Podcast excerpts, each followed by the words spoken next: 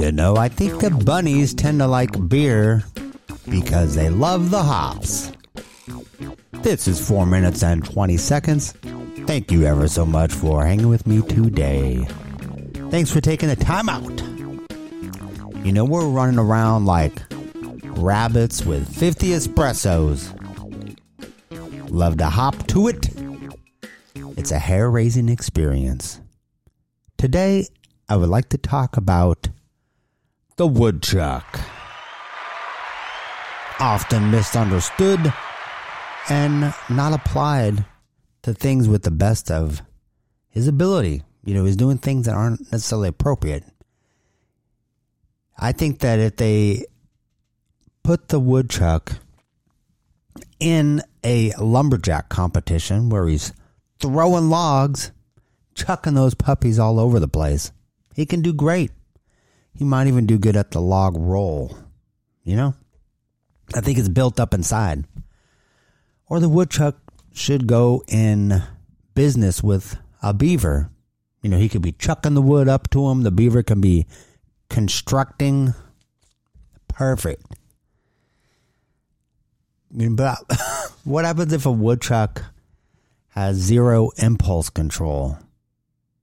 You know, and he can't help it. He sees a piece of wood and he just has to throw it. You know, that'd be disastrous every time he wakes up. You know, he gets up, he's like, oh, sees a chair, he's like, ah, smashing it everywhere, throwing it. He sees the couch, he's like, it would just be a mess. He would have to have all of his furniture built out of metal. You know, and no impulse control. You don't want that woodchuck working somewhere like Home Depot. He goes in, you know, it's like, ah, a new job. He's so super hyped. you know, first day, the woodchuck walks in. He's like, ah, this is the life. I have finally arrived. I've made it.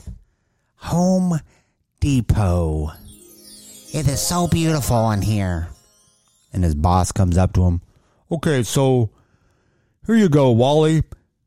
You are going to work light bulbs and ceiling fixtures today. You got to go past the lumber aisle, make a left at faucets, and you'll be right there. And they're like, okay, boss, I'll do it. He starts walking through. Ah, this is the life. All stoked to be at his new job. He takes a deep breath, filled with sawdust, and it triggers him. and starts shaking. he can't help it. He goes over to the, the lumber aisle and just starts throwing two by fours everywhere. It would just be, you know, in about five seconds, he'd have the whole place completely destroyed. It just, I just don't see that that would work.